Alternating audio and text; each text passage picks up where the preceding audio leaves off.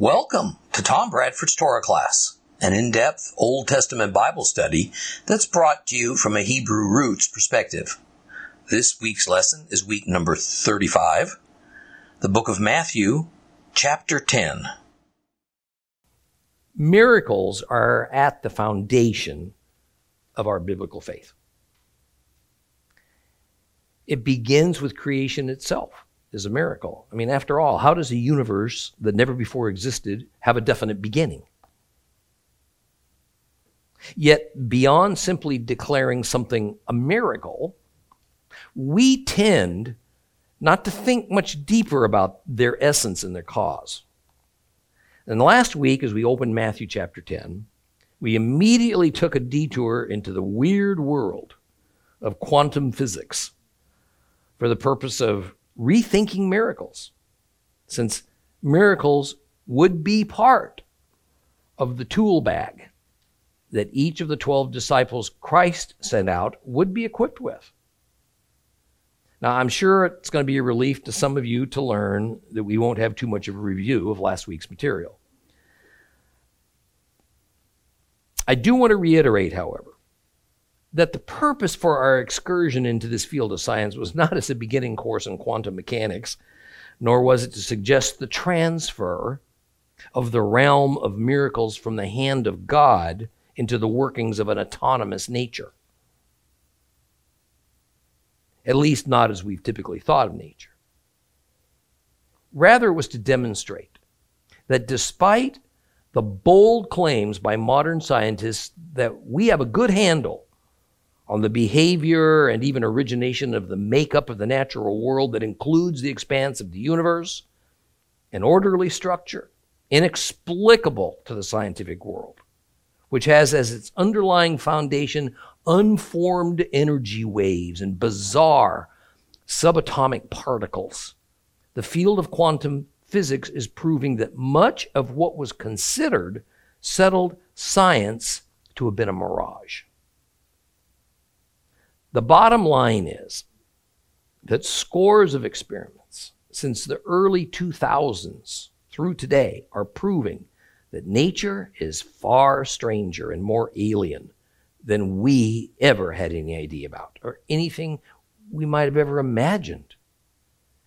Therefore, the idea that miracles are supernatural, that is, miracles do not obey the laws of nature, has always been based on the assumption that we know what the fabric and what the boundaries of the natural world are. Therefore, when we observe something that happens that doesn't fit with our understanding of the natural fabric and its boundaries, resurrecting the dead, for instance, then these things are deemed as supernatural beyond, outside that which is natural. The secular world has no real answer for the supernatural, much more than to either question the veracity of the observer, to deny it's happening, or to just owe it all to chance. The religious world has a different solution God. Yet, is it that when God commands a miracle, that it amounts to a divine intrusion directed from heaven into the physical realm that we earthbound creatures live in? Is God overriding? Is he momentarily altering the laws of nature that he created? Or might it be that God, for a particular purpose, commands that nature behave in ways that it's always been able to behave, but we've just not known that it could.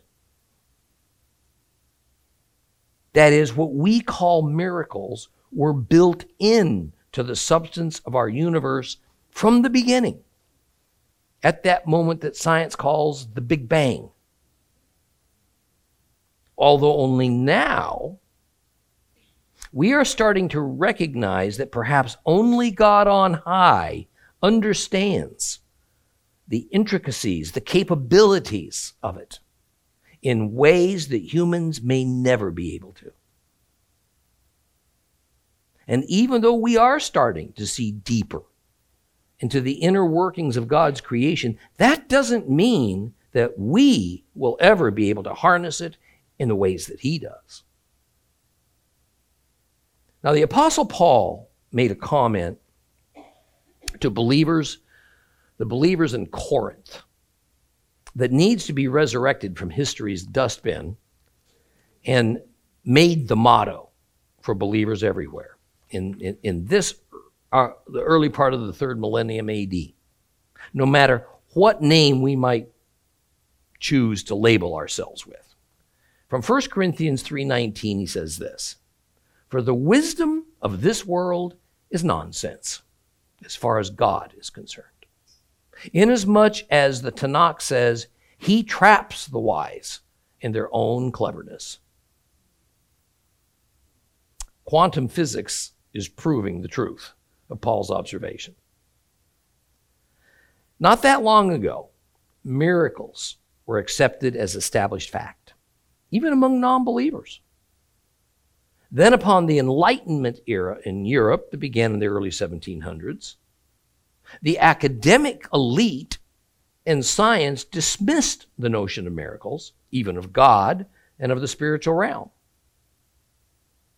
And to this day, science looks down its nose upon those of us who believe in the reality of God and of miracles.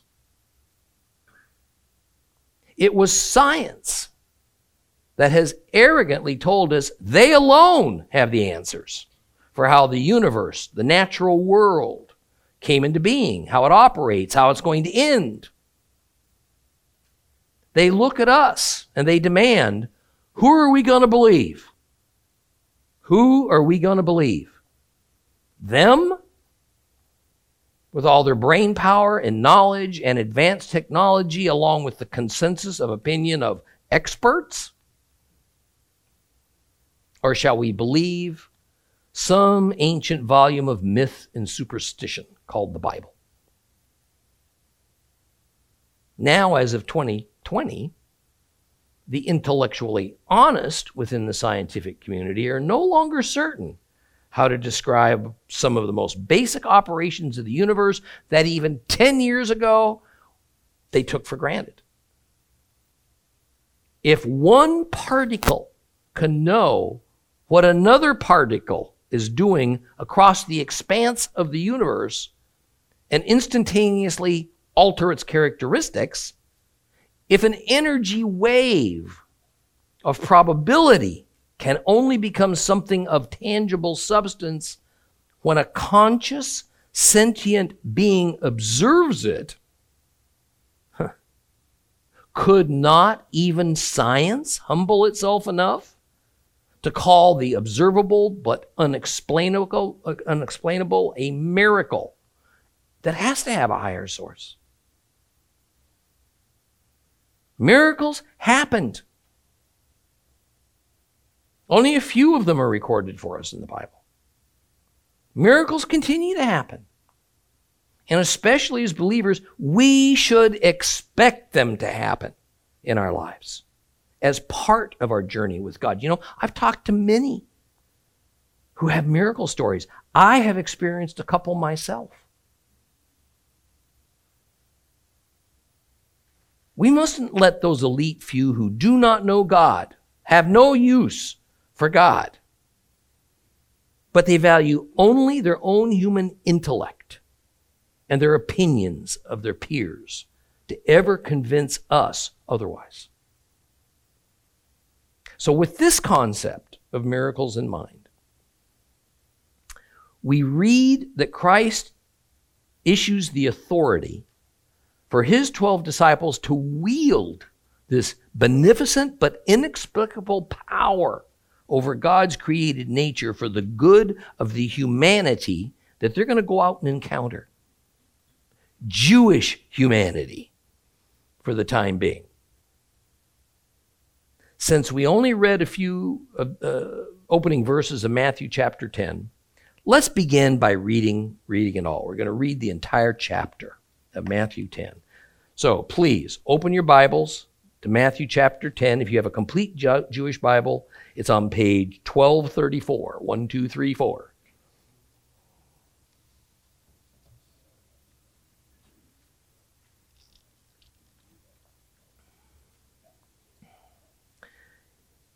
Yeshua called his 12 talmidim, his disciples, and he gave them authority to drive out unclean spirits and to heal every kind of disease and weakness.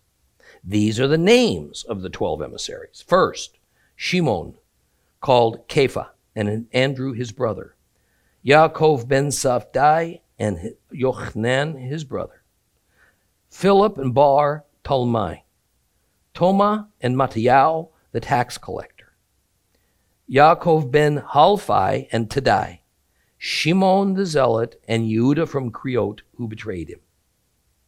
These twelve Yeshua sent out with the following instructions Do not go into the territory of the Goyim, the Gentiles. Do not enter any town of Shomron, Samaria, but rather go to the lost sheep of the house of Israel.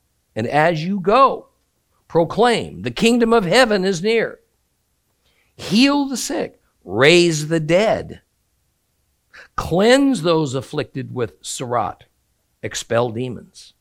You have received without paying, so give without asking payment. Don't take money in your belts, no gold, no silver, no copper. And for the trip, don't take a pack, an extra shirt, shoes, or a walking stick. A worker should be given what he needs.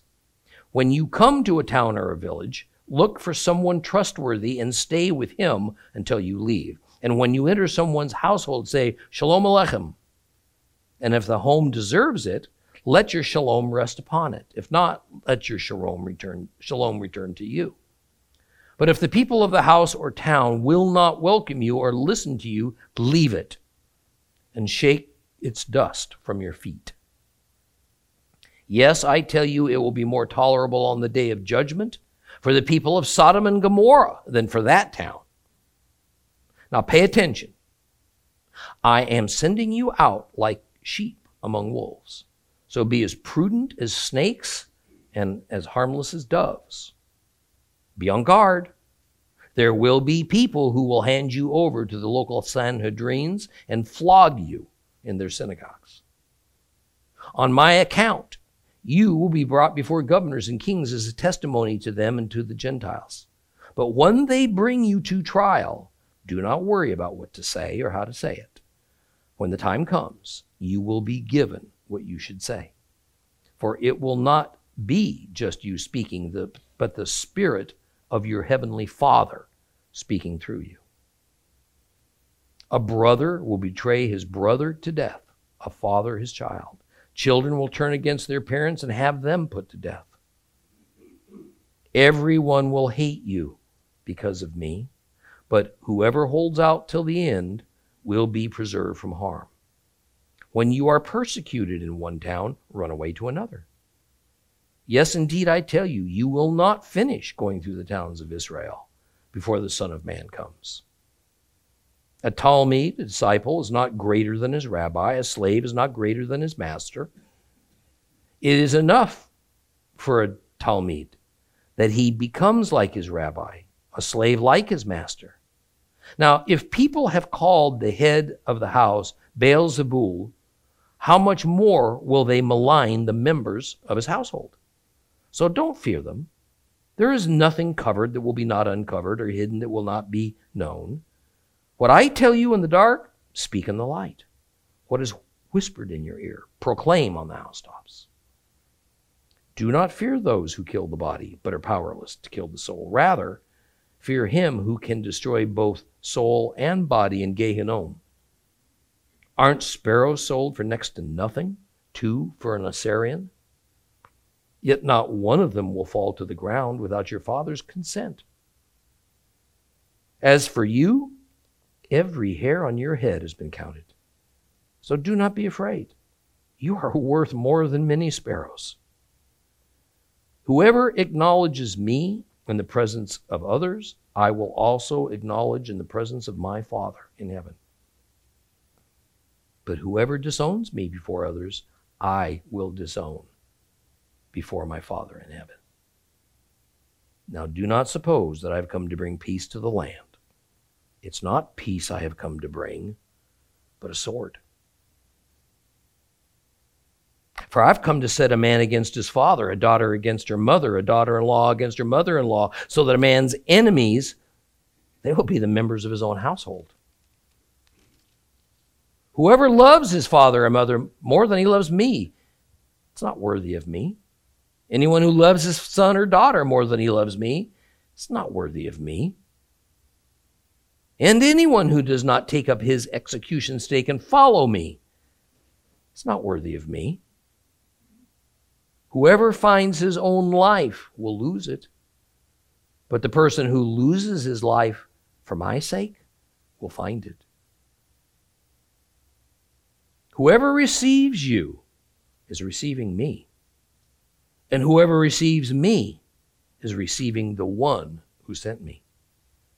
Anyone who receives a prophet because he is a prophet will receive the reward that a prophet gets and anyone who receives a tzaddik, a holy man, because he is a tzaddik, will receive the reward that a tzaddik gets. Indeed, if someone gives just a cup of cold water to one of these little ones because he is my disciple, yes, I tell you, he will certainly not lose his reward.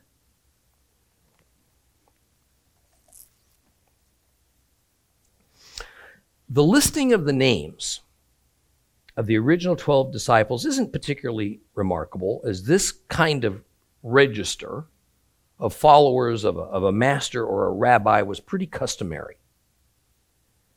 So, what are we what we are meant to notice, however, is this preeminence of Peter. Verse 2 says, These are the names of the 12 disciples. First, Peter. See, the Greek word typically translated as first is protos. Protos. It means first, but it means it in the sense of rank. So the rank is first. It's a position of honor. Huh? Notice how Judas is listed last as the most dishonored of the twelve the structure that Matthew presents in, in Matthew chapter 10, it presents the 12 in six groups of two. He says no more about the reason for that structure. However, in Mark, the Gospel of Mark, we read in chapter 6, verse 7, Yeshua summoned the 12 and started sending them out in pairs, giving them authority over the unclean spirits.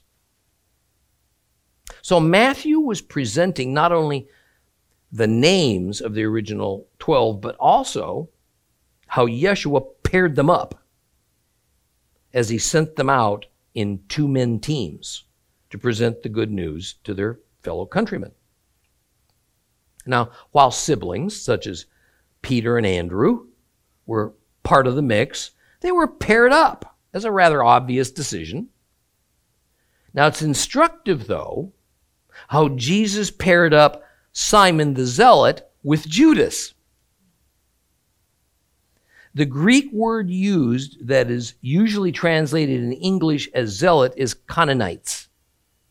Therefore, many Bible versions will read Simon the Zealot, or better, Simon the Canaanite. That's not the best translation. The Greek word Canaanites is not trying to translate the word Canaanites. Who are the Canaanites? That rather ancient and even then a more or less extinct people group. Rather, what it's trying to translate is the Aramaic word Canaan. And that means enthusiast or zealot or control freak.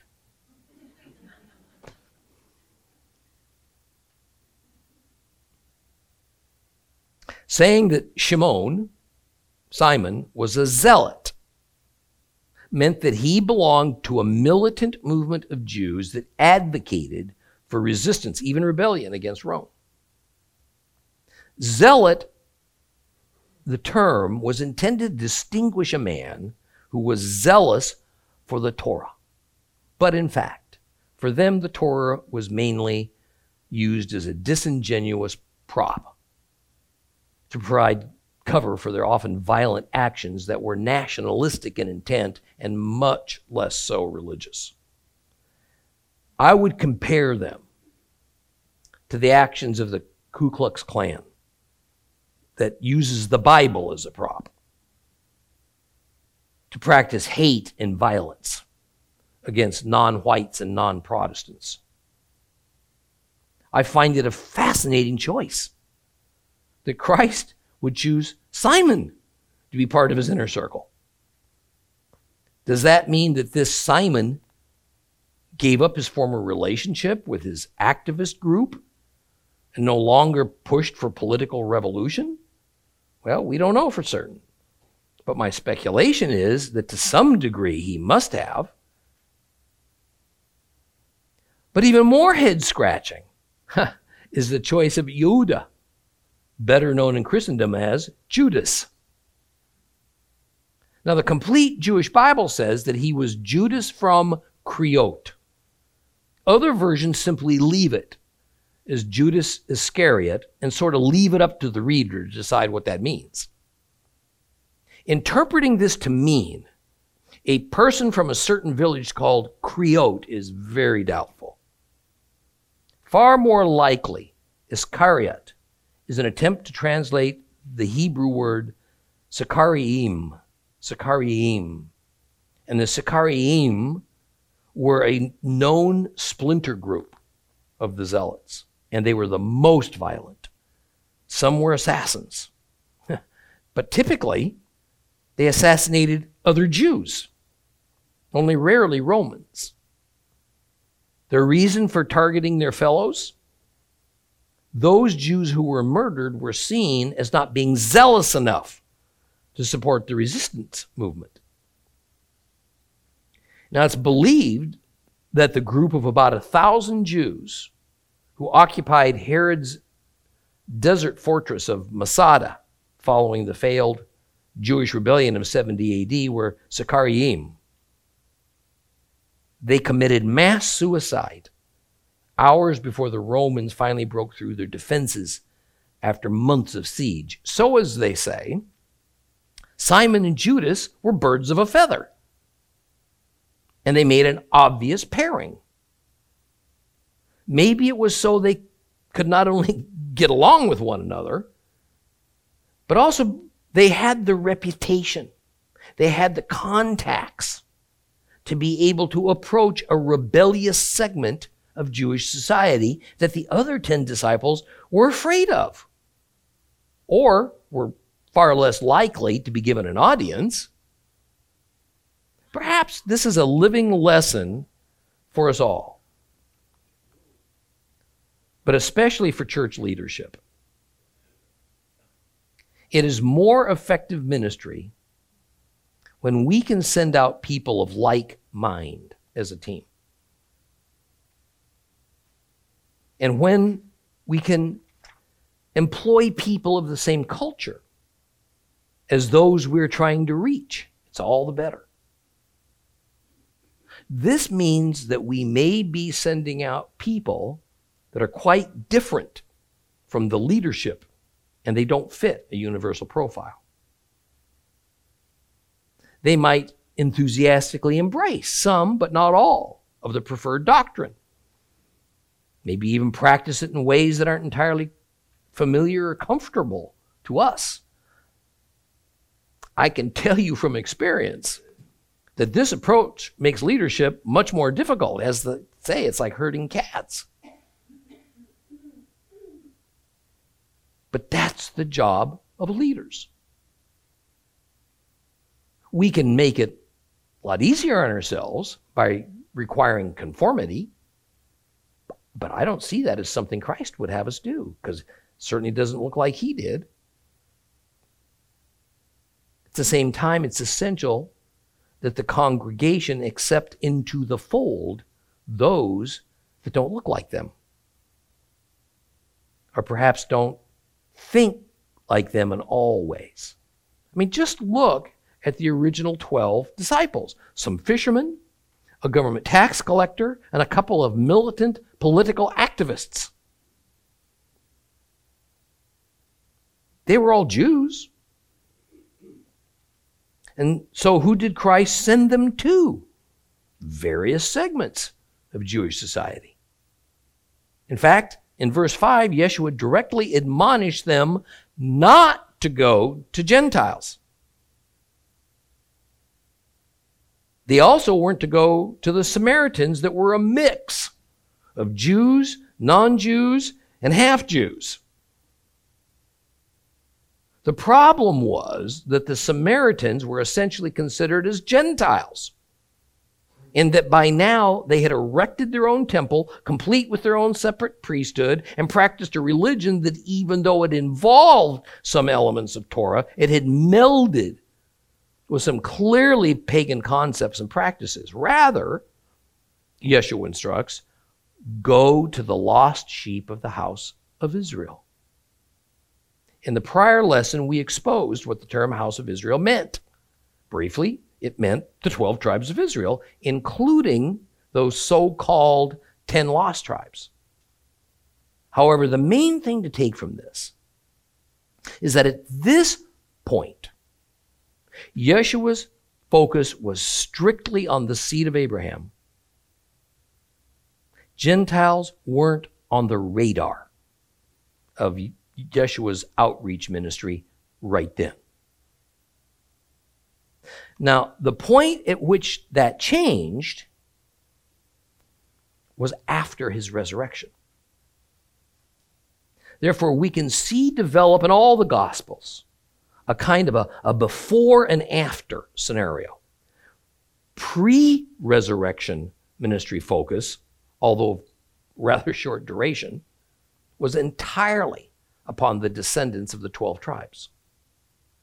Post resurrection, the ministry expanded to include Gentiles. Now, naturally, at first, it was Jews who were sent out to evangelize Gentiles because it was Jews who were trained and instructed in the faith. The Jew Paul, on the other hand, is representative of the second generation of believers who took the message of salvation in Yeshua specifically to Gentile nations and also made some new leaders, some of whom were Gentile, but many of whom were Jewish. And I'm not sure which generation of evangelists had the more difficult task. The first generation of believers were assigned to take the message only to Jews who had a long history in which man made traditions had crept in and become deeply rooted into their faith. The message the disciples brought usually challenged what those Jews had been taught. And history tells us that relatively few of them could accept it.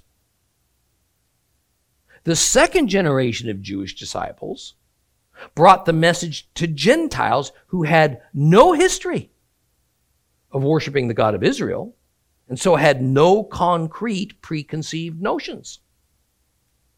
I mean, I've often thought that in many ways it might be easier to teach those who are a kind of a blank tablet than it is to teach those who must first unlearn wrong beliefs before right ones can replace them. That is why ministry to youth in any culture is so vital.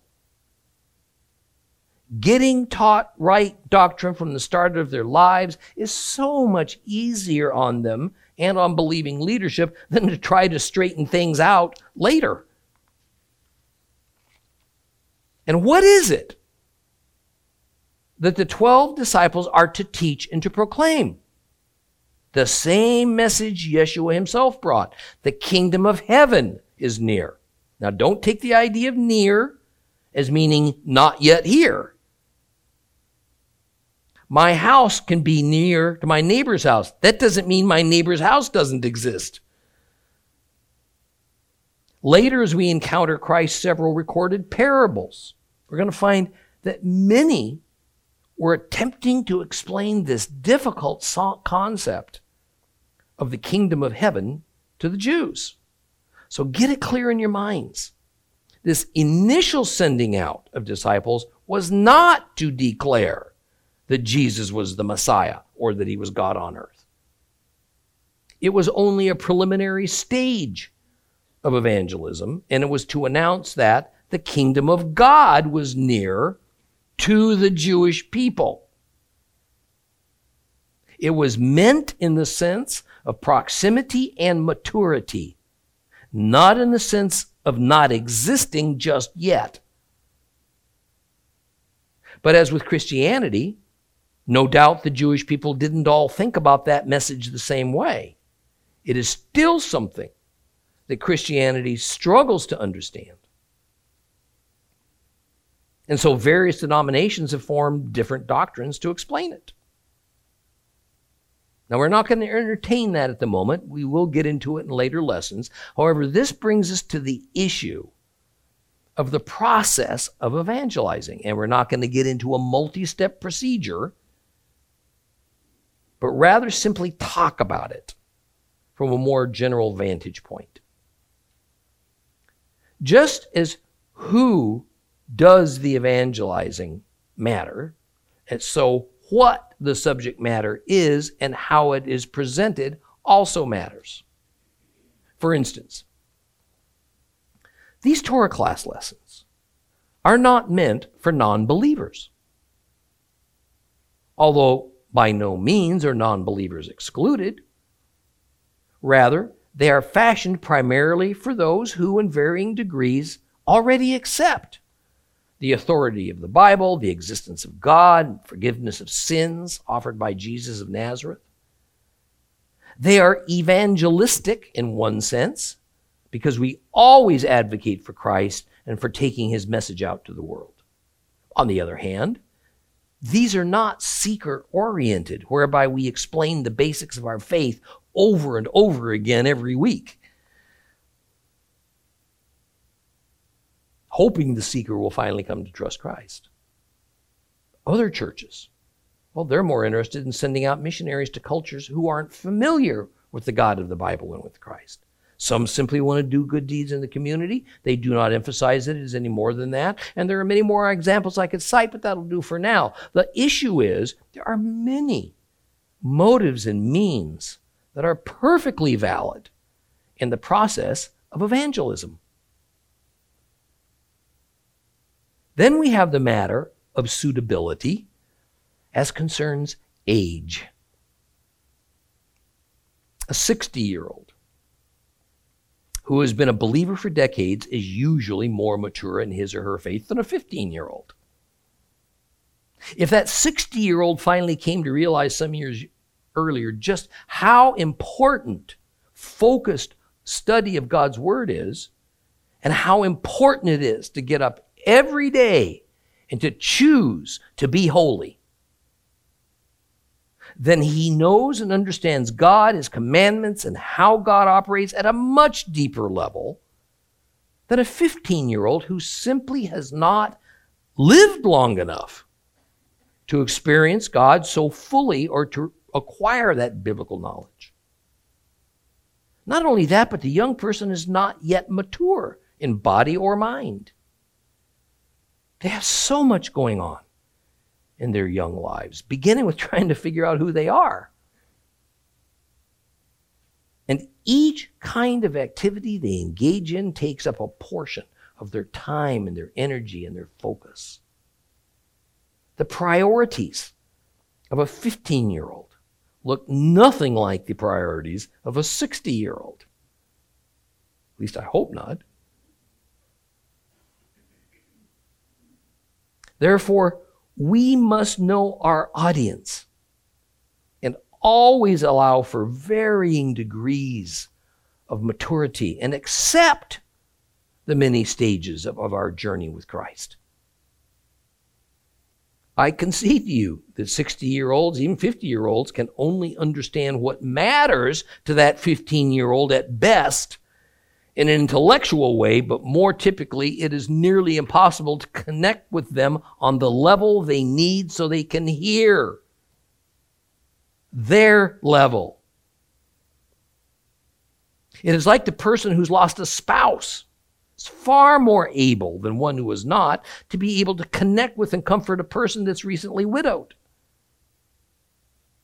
But to the Lord, that 15 year old who is as yet immature in their faith, wow, they're every bit as valuable to the kingdom as the mature in faith 60 year old. Consider this issue of the evangelism process in another way. If Yeshua's target had only been intellectuals, he would have sent out intellectuals.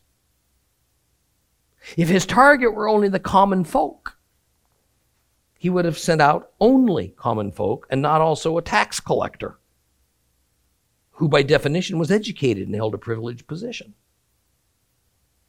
If his target was only those who sought peace, those who stayed away from the center of political unrest in Jerusalem, he wouldn't have set out the political activists, Judas and Simon. He also didn't tell the 12 disciples the exact words to use or the company they should keep. So, for each segment of Jewish population, the message would have to be uniquely tuned for their ears. Christ gave us the model for evangelism. And you know what?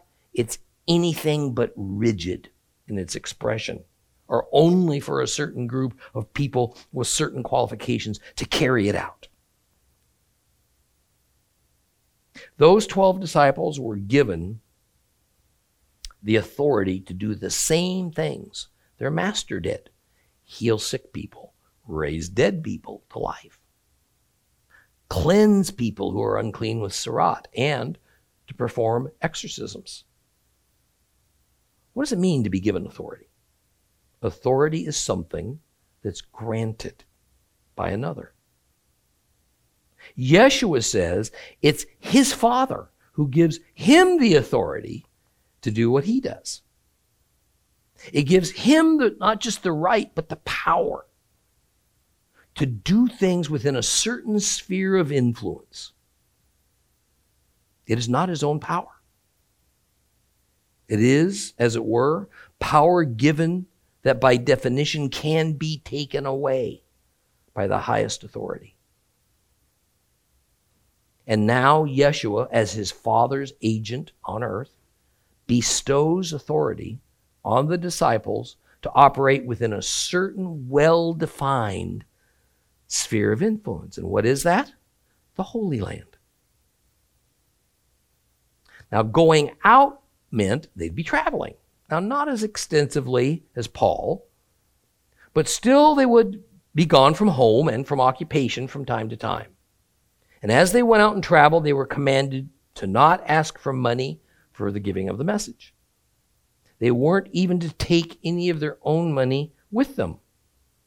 The last few words of verse 10 say, A worker should be given what he needs. See, we need to understand this from a first century Middle Eastern context, not a 21st century Western context. Hospitality the taking in of guests that you don't know and caring for them was perhaps the number one virtue within Middle Eastern culture of that day. Now remember, these 12 were traveling around the Holy Land, where this virtue was the norm. It would be different if they, like Paul, were traveling around the Gentile populated parts of the Roman Empire where this virtue of hospitality wasn't quite the same. So, despite what they might be teaching and preaching, if the disciples asked a Jewish family for hospitality, it would have been rude beyond imagination for a household to refuse them. The reality is that these instructions from Christ are only fully operable in a society that is structured like the disciples were in at that time. we get a look at what that looked like in that era in the next couple of verses. So in verse 11, it says that during their travels through the many small towns of Judea and the Galilee, the disciples were to search for someone that was trustworthy to stay with. So Yeshua was saying, look, use your senses and your brain. Be a little bit cautious and diligent whom you approach for hospitality. Don't descend upon the first house you see. I mean, doesn't that seem like common sense? More than some divinely inspired instruction? Well, of course it does. And every traveler of that day would have done the same. But you know, sometimes a misguided faith can make us look leap before we look. That is, we think that if what we're doing is for the Lord, that we can throw caution and common sense to the wind. And he'll somehow make things work out okay for us. You know, these disciples, these 12, man, they were really fired up. And Yeshua didn't want them doing something foolish as they looked for someone to put them up, care for them for a day, maybe more. Verse 12 says that when they did choose a household to stay in, they were to say Shalom Alechem, meaning peace be with you.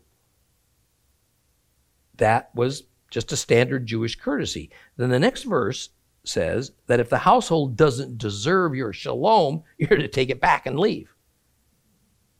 I mean, that sounds rather strange. Till we understand that saying peace be with you, shalom aleichem, was much more than saying hello. It was a blessing bestowed.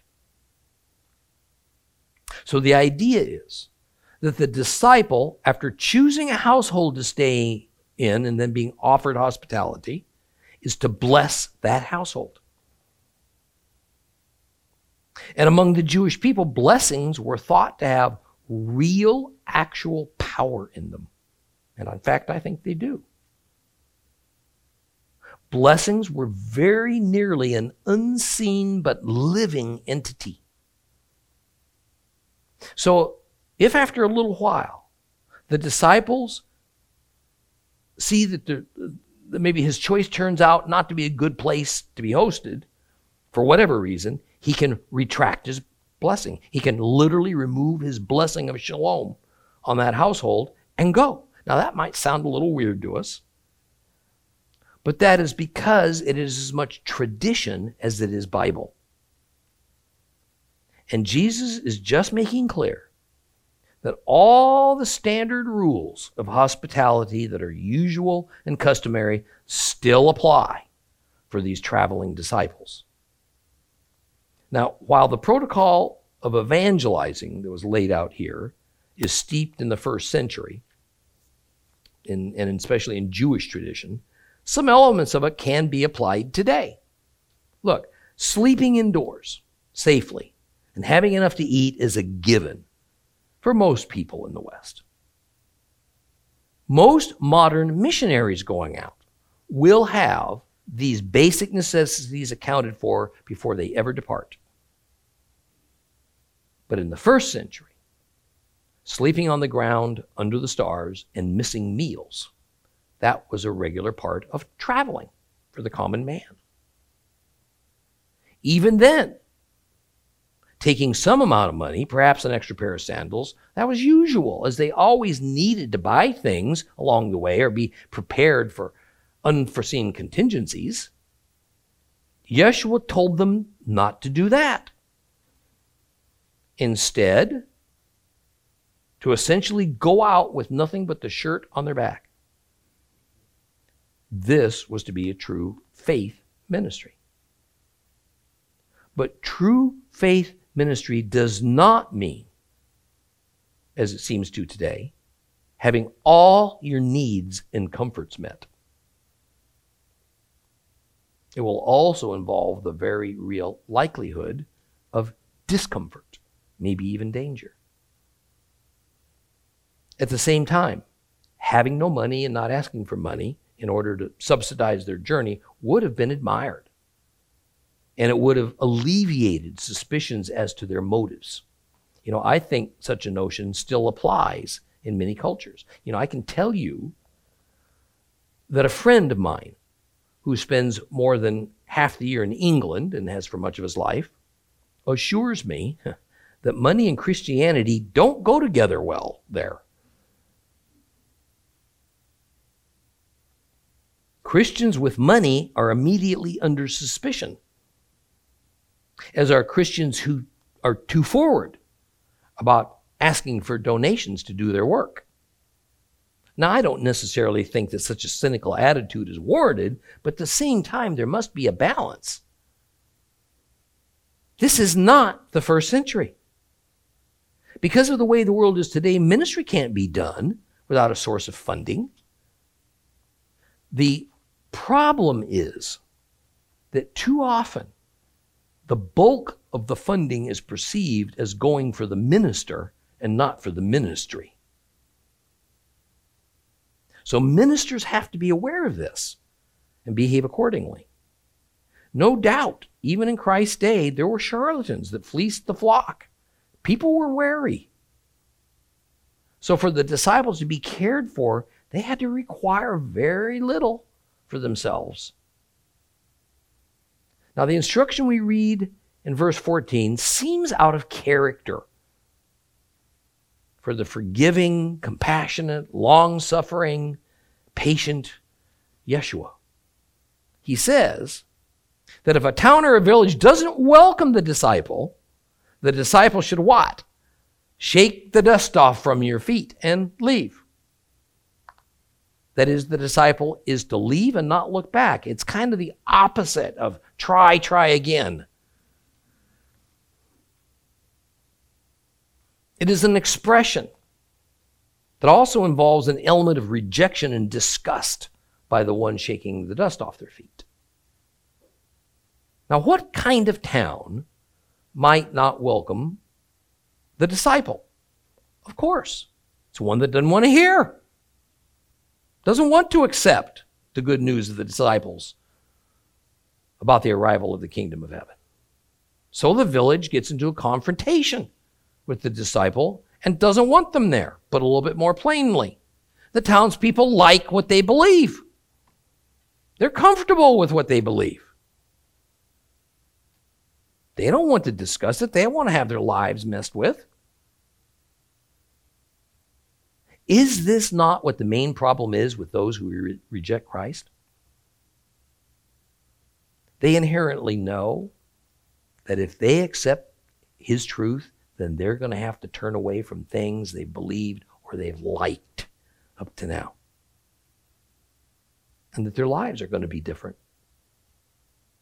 But I can also attest to you that it is the same way within Christianity. Those who have accepted wrong teaching and live securely within their own personal spiritual bubbles don't want it popped.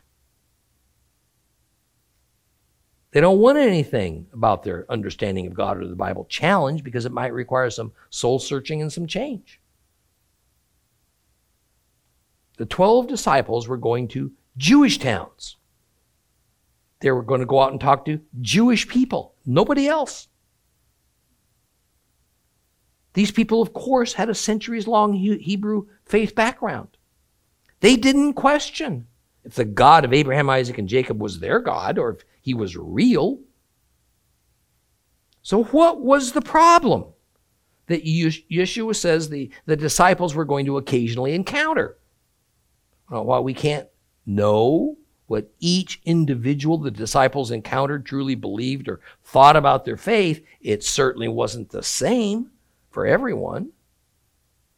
And whatever it was exactly, the disciples told these folks about the arrival of the kingdom of heaven meant for many Jews it wasn't welcome. And says Jesus, when that welcome mat's pulled up, leave. Spend your time and effort elsewhere. Now, word to the wise. If I've received one, I've received a hundred emails and letters from on fire believers and followers of Torah class that tell me they have tried and tried to tell their pastor or elders or some members of their congregation that they attend that they perhaps need to delve deeper into the Bible or to re examine some of the doctrines they preach and practice. And when they are rejected or even shunned, they tell me they're going to hang in there and they're going to win that battle of wills because truth is on their side. They're going to stay. They're going to keep fighting to have what they've learned given a proper hearing before their church leadership, even if they don't have a friend left by the time they're done. I've not heard of a good and hoped for result from this, although now that I've said it, I'm pretty sure I'll get an email from somebody who was successful. The point's this while it isn't necessary that we all have to agree on every nuance of every doctrine of the church or synagogue you attend in order to, for you to stay and enjoy your relationships, beware that you don't stay in a situation where you're wasting your time or you're being a pebble in the shoe to those around you or you're causing conflict. I grant you that going upstream against the current is in some way part of every believer's experience. But going to a communal worship service and listening to your rabbi or pastor, that ought to be a joy, not a negative experience. It wasn't going to be good for the town or for the disciples if they were expressly not wanted. So Christ said, Leave if that was the case. And equally so, it's not good for you. And it's not good for your congregation that you're part of if there's a serious gulf in what you each strongly believe and hold on to. It's not good for you. Well, verse 15 has Yeshua laying out the consequences for that town or village rejecting not only the message, but the messenger who brings it. He says it will be even more destructive for them on the day of judgment than for what happened to Sodom and Gomorrah. When will that consequence he is speaking of arrive? On the day of judgment. Now, while I think some amount of hyperbole is involved on Christ's part because the judgment on Sodom and Gomorrah was about as thoroughly destructive as it gets, the point is, especially from the vantage point of the first century, that the destructive consequence of refusing to hear and accept the good news of the arrival of the kingdom of heaven wouldn't be that same day, but it would come very soon. And at the same time, when God judged the entire world. The Jewish people, Jesus' disciples, and even the second generation of apostles like Paul all believed that the end of days and the day of judgment were to occur at any moment. Any moment. And generally speaking, the Jewish people also believed that it would be a judgment on the Gentile world, not on them. So, whatever Yeshua precisely meant about the consequences for denying his message, the consequence would occur very soon. And more importantly, the Holy Land and the Jewish people would not be held harmless from it. We'll continue in Matthew next week.